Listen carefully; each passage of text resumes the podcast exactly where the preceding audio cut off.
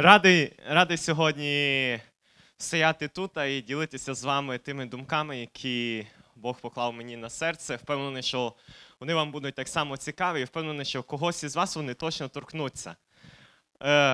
Сьогодні класний день, падає сніг, дійсно відчувається зима, і є хоч якийсь настрій передсвятковий, передріздвяний. Хотів би з вами сьогодні розмовляти трошки про Різдво. Хоча Різдво наступить ще тільки через декілька днів, але хотів би сьогодні з вами про це порозмовляти.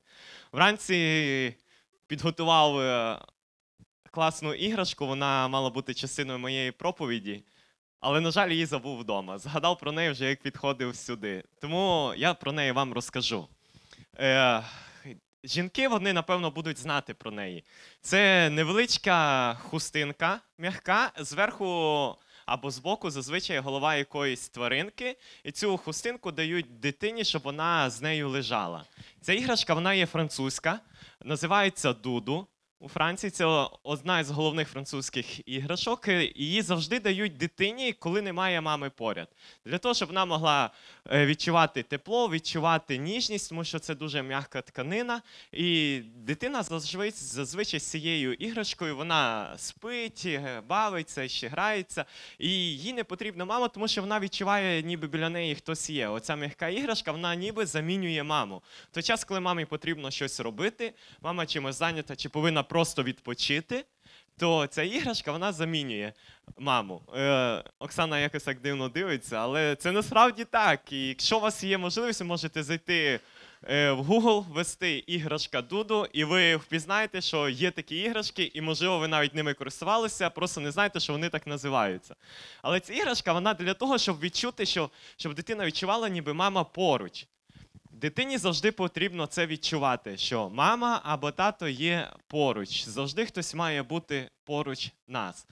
У нас маленький Назар, він з самого дитинства, він завжди хоче, щоб хтось був поруч біля нього, або мама, або тато. Якщо гратися, тато, ти маєш бути біля мене, ти не можеш бути десь інде, ти маєш сидіти біля мене, можеш не гратися, але маєш сидіти біля мене, я буду біля тебе гратися, дам тобі машинку, але ти маєш бути поруч. Якщо це там щось інше, то мама має бути поруч. Лягати спати, то біля мами. І ще щось, то біля мами. Якщо одягати, то мама, завжди має бути хтось поруч. І ми такі люди, і старші, ми так само хочемо, щоб завжди біля нас хтось був поруч. Є винятки, але винятки, вони завжди підкреслюють правило. Є ті, хто любить бути одинаком, бути самотнім, побути в самоті. На жаль, його сьогодні нема, Андрія і Ференца, ні одного, ні другого. Вони дуже люблять одинокість, побути в самоті, їм так краще відпочивається, ще щось. Але я така людина, що мені самій важко. Мені завжди потрібно, щоб хтось був поруч. Дружина, син, друзі, ще хтось. Мені самому, я не знаю, я би, коли сам лежиш вдома, там хворий, ще щось, то на стіни хочеться лізти. Я не знаю, як ви. Ви більше самотні, любите самотність, щоб хтось біля вас був?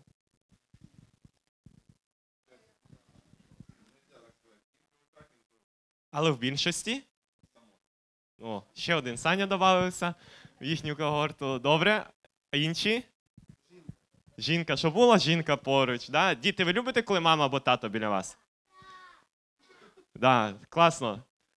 Це дуже добре. Хотів би з вами сьогодні розмовляти над одним хорошим текстом. Хотів би, щоб ви відкрили Матвія.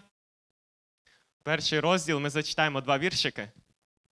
І трошки про них будемо роздумовувати. І ви зрозумієте, чому я розказував цю історію на початку.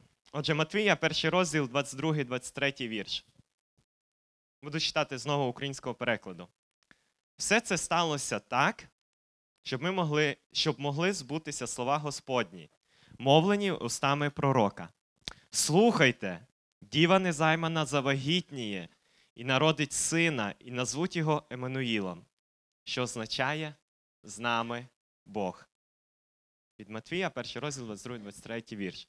Все це сталося так, щоб могли збутися слова Господні, мовлені устами пророка. Слухайте, діва незаймана завагітніє і народить сина, і назвуть його Еммануїлом, що означає «З нами Бог».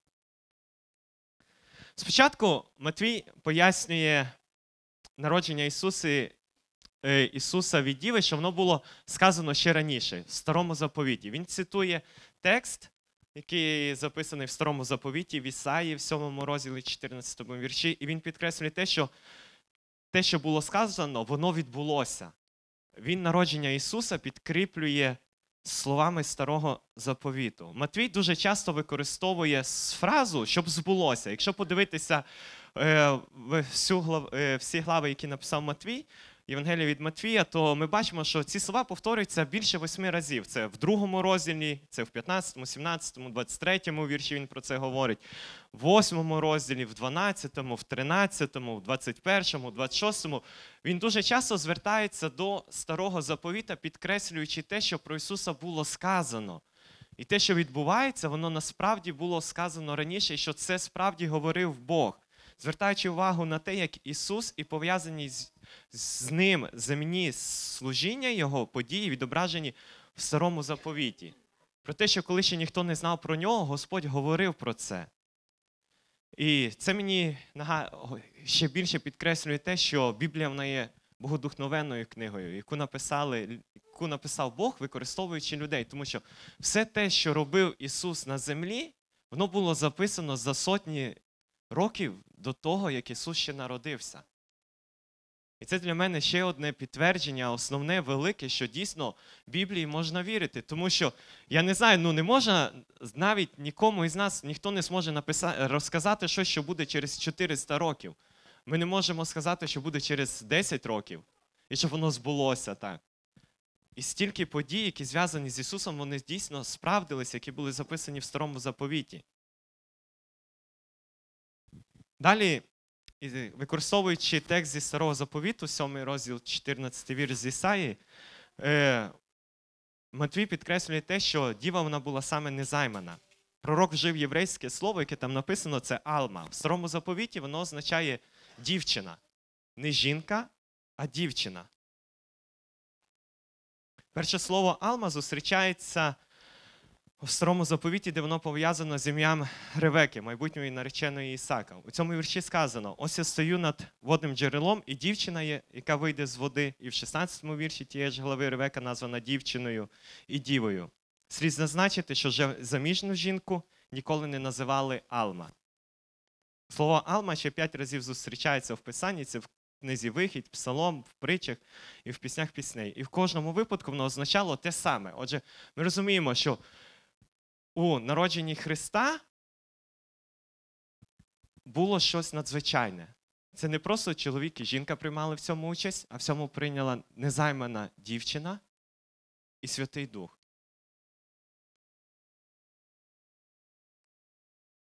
Далі, про що би я хотів поговорити з вами, це саме про ім'я Еммануїл, що означає «Бог з нами». Для мене це, напевно, одне з кращих імен Ісуса. Тому що приємно розуміти, що Бог, Він є зі мною. Він не десь там далеко сидить на хмаринці чи на небесах, ще десь, і йому немає ніякої справи до мене. Дуже приємно розуміти, що Він поруч. Він завжди зі мною, Він поряд. І не тільки зі мною, а кожним з вас. Бог з нами – це ім'я Еммануїл, яке дає надію кожному із нас.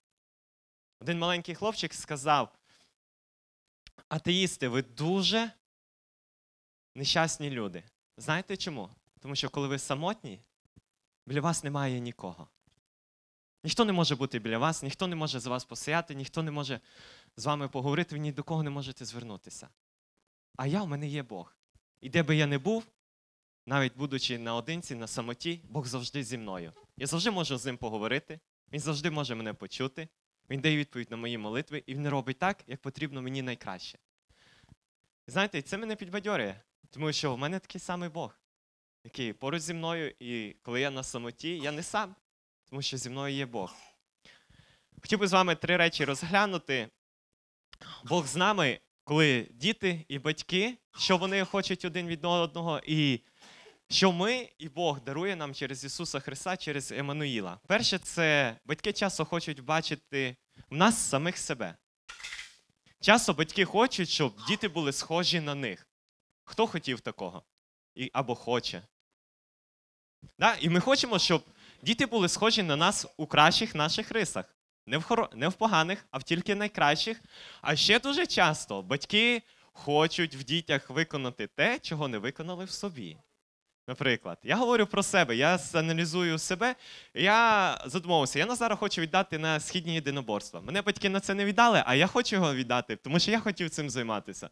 Я не знаю, це йому потрібно чи ні, але я його хочу на це віддати. Я хочу в ньому, я відчуваю, що я в ньому хочу реалізувати те, в чому не реалізувався сам. Хоча інколи приглушую в собі це і кажу, що я йому дам право вибору, я йому дам попробувати флорбол, футбол, східні єдиноборства, і що він вибере, то те нехай буде. Але десь всередині его, воно грає. І хочеться в ньому реалізувати те, що не було в мені реалізовано, те, що я би хотів бачити, а не те, чого хоче він. Дуже часто ми, батьки, направляємо дітей туди, куди хочемо ми. Ти куди поступаєш? От я питаюся, працюю в школі, питаюся в учнів, там, 9, 10, 11 клас, говорю, куди ви хочете поступати? Батьки казали, щоб я йшов на медика, на юриста, на економіста. Говорю, а ти куди хочеш? А я не знаю. Тому що ними керують батьки. Батьки говорять, ти маєш йти туди, ти маєш зробити це, ти маєш йтися в тому університеті, а не в тому. Для мене дивно. Ми не хочемо давати дітям право вибору. Якщо дивитися на наші відносини з Богом, Бог дав нам право вибору. Бог не зробив нас манекенами, Бог не зробив нас іграшками на ниточками, якими Він керує, і як хоче, так ми робимо. У нас є право вибору. І через Ісуса Бог є поряд з нами, і Він показує нам, якими ми маємо бути. Тому що батьки, вони дуже часто говорять, не виховуйте дітей, а виховуйте себе. Тому що діти будуть відображенням вашим, вони будуть дивитися, як робите ви, і будуть робити так само вони. І Бог дав нам Ісуса Христа, який прийшов і показав, якими ми маємо бути насправді. Тому що в старому був даний старий заповідь, закон, щоб люди бачили свою гріховність. Прийшов Христос, і Він показав, підняв всю планку набагато вище, показав насправді, якими ми повинні бути. Друге. Як діти вірять і знають, що мама або тато розповість їм істину, правду, і дасть їм здатність дізнатися цю істину, коли вони бачать її. Чи задавали вам ваші діти питання, чому літає літак? Як він летить? Комусь задавали питання? Як їде машина? Чому потяг їде? Що таке світло? Чому це працює? Чому це не працює? І коли дитині стає там від 3 років і більше, і в неї цих питань «чому?» стає все більше, більше, більше, і ти розумієш, що ти знаєш все менше, менше і менше. Тому що цих питань стає все більше, і вони такі, що інколи вони тебе ставлять в такий тупік, що ти не знаєш, що сказати. Сьогодні вранці мій Назар мене здивував. Він говорить, тато, ти куди йдеш? Я говорю, йду в церкву. А чому? Говорю, буду проповідувати, прославляти Бога, поклонятися. А чого ти будеш проповідувати? А чому ти будеш проповідувати? Для чого це? І в нього багато питань, він хоче знати, чому. І впевнений, що ваші діти, вони так само задають багато питань. Чому? Якщо передивитися на наші відносини з Богом, ми задаємо Богу питання чому. І дуже часто. Чому саме так сталося в моєму житті? Чому так, а не так? А чому саме це? А чому саме зараз? А чому не по-інакшому? А чому я народився саме в цій сім'ї? А чому в мене це? А чому і це? Ісус... Він відкриває людям очі на істину Божу. Коли батьки вони розповідають дітям, чому працює, як працює електрика, що це таке, і чому летить літак, як він літає, для чого. Так само, коли в нас є питання до справжньої істини, то цю відповідь нам дає Ісус. Що таке гріх? Чому Ісус помер за нас? Чому Він народився? Багато-багато різних питань по істині насправді нам дає Ісус. В одному з романів англійського письменника Вільяма Лока є образ багатої жінки, яка дуже любила мистецтво. І вона їздила по всьому світу, відвідувала найкращі галереї. І вже через декілька десятків років їй все набридло. Вона побачила найкращі галереї світу, їй все сподобалося. І вона вже не була нічим зацікавлена, її вже нічим не можна було звати. Вона бачила найкращі картини, найкращих художників.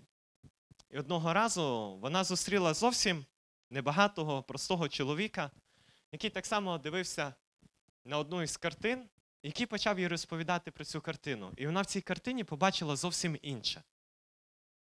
І вона захопилася цим, запросила цього чоловіка, вони об'їздили знову всі ті відомі галереї, і вона кожну картину знову побачила по-іншому. І вона дякувала цьому чоловіку через те, що він дав можливість їй подивитися на одні ті самі речі зовсім з іншого ракурсу. Так само Ісус Христос нам дає можливість дивитися на одні ті самі речі зовсім з іншого ракурсу. Коли ми читаємо один той самий уривок, я впевнений, що цей уривок про народження Ісуса Христа ви читали і неодноразово. Але кожного разу Бог відкриває вам його по-іншому. Тому що можна було сказати, та я прочитав Біблію від початку до кінця, для чого мені її читати ще раз? Там уже нічого цікавого немає, нічого нового не написано. Можна знати всю Біблію на пам'ять. Але Бог, він буде відкривати для вас нове і нове. І здається, ваш улюблений текст, який ви знаєте на пам'ять, який ви використовуєте, напевно, знали по герменевтиці все про нього. Але виходить якийсь проповідник, проповідає, і ви думаєте, Боже, як я до цього не додумався? Це ж так просто, це так елементарно і так велично. Ісус відкриває нам істину. Третє, через батьків дитина отримала життя. Бог подарував життя дитині через батьків. Батьки є фізичні. І так само через Ісуса Бог подарував нам життя вічне. Ісус народився для того, щоб померти. Для того, щоб ми могли народитися. Ісус помер на Голгофі для того, щоб кожен із нас він міг мати вічне життя. Його смерть стала початком життя для мене, для більшості із вас. І моє побажання для вас, щоб оце слово ім'я Ісуса Еммануїл, воно було для вас. І ви пам'ятали, що Христос, Він завжди поряд з вами. Де б ви не були, які б у вас ситуації в житті не відбувалися, чи у вас все добре, чи у вас все погано, Бог з вами. І Бог ніколи вас не залишить так само, як ваші батьки. Які б погані батьки не були, ви так думаєте, можливо, але вони завжди думають про вас, вони хочуть для вас найкращого. Можливо, ми цього навіть і не розуміємо. Я так думав про свого тата, для чого він те робив чи інше, він мене не любить, ще щось. Але я розумію, що зараз це найкраще для мене. Хоча тоді я цього взагалі не розумів. І, можливо, в нашому житті так само є і з Богом. Ми не розуміємо, чому Бог робить це в нашому житті саме зараз. Але пройде час, і ми це зрозуміємо. Але Бог, Він завжди буде з нами. Моє побажання для вас, якщо ви ще не примирилися з Богом, Він є, і ви думаєте, що Він не поряд з вами, Він поряд з вами. Він прийшов в цей світ для того, щоб померти за кожного з вас. Якщо ви цього не зробили, у вас є сьогодні хороша можливість для того, щоб прийняти Ісуса Христа в своє серце, щоб покаятися, визнати свої гріхи і почати жити разом з Ним, щоб Він почав жити разом з вами. Хотів би, щоб ми зараз помолилися і подякували за те, що Бог є з нами. За те, що Він завжди поряд, Він ніколи нас не залишає, Він чує нас, Він найкращий батько для нас, Він найкращий друг для нас, Він найкращий Бог. Якщо у вас є якісь бажання помолитися, подякувати за те, що Бог є у вашому житті, то в двох-трьох словах, в двох-трьох реченнях можете подякувати, а потім я помолюсь. Це не можна зрозуміти, як Бог богів міг прийти сюди. Багато людей, вони хотіли стати Богом, і тільки один Бог захотів стати людиною. І це ти. Дякую за те, що ти прийшов сюди, щоб показати, наскільки ти нас сильно любиш, що ти поруч нас, ти завжди біля нас. Дякую тобі за твоє народження. Дякую за твою смерть, Ісусе. Тому що через неї ми отримали народження. Дякую, що ти завжди в моєму житті поруч зі мною. Де б я не був, якби важко мені чи добре не було, ти завжди зі мною. Дякую. Амінь.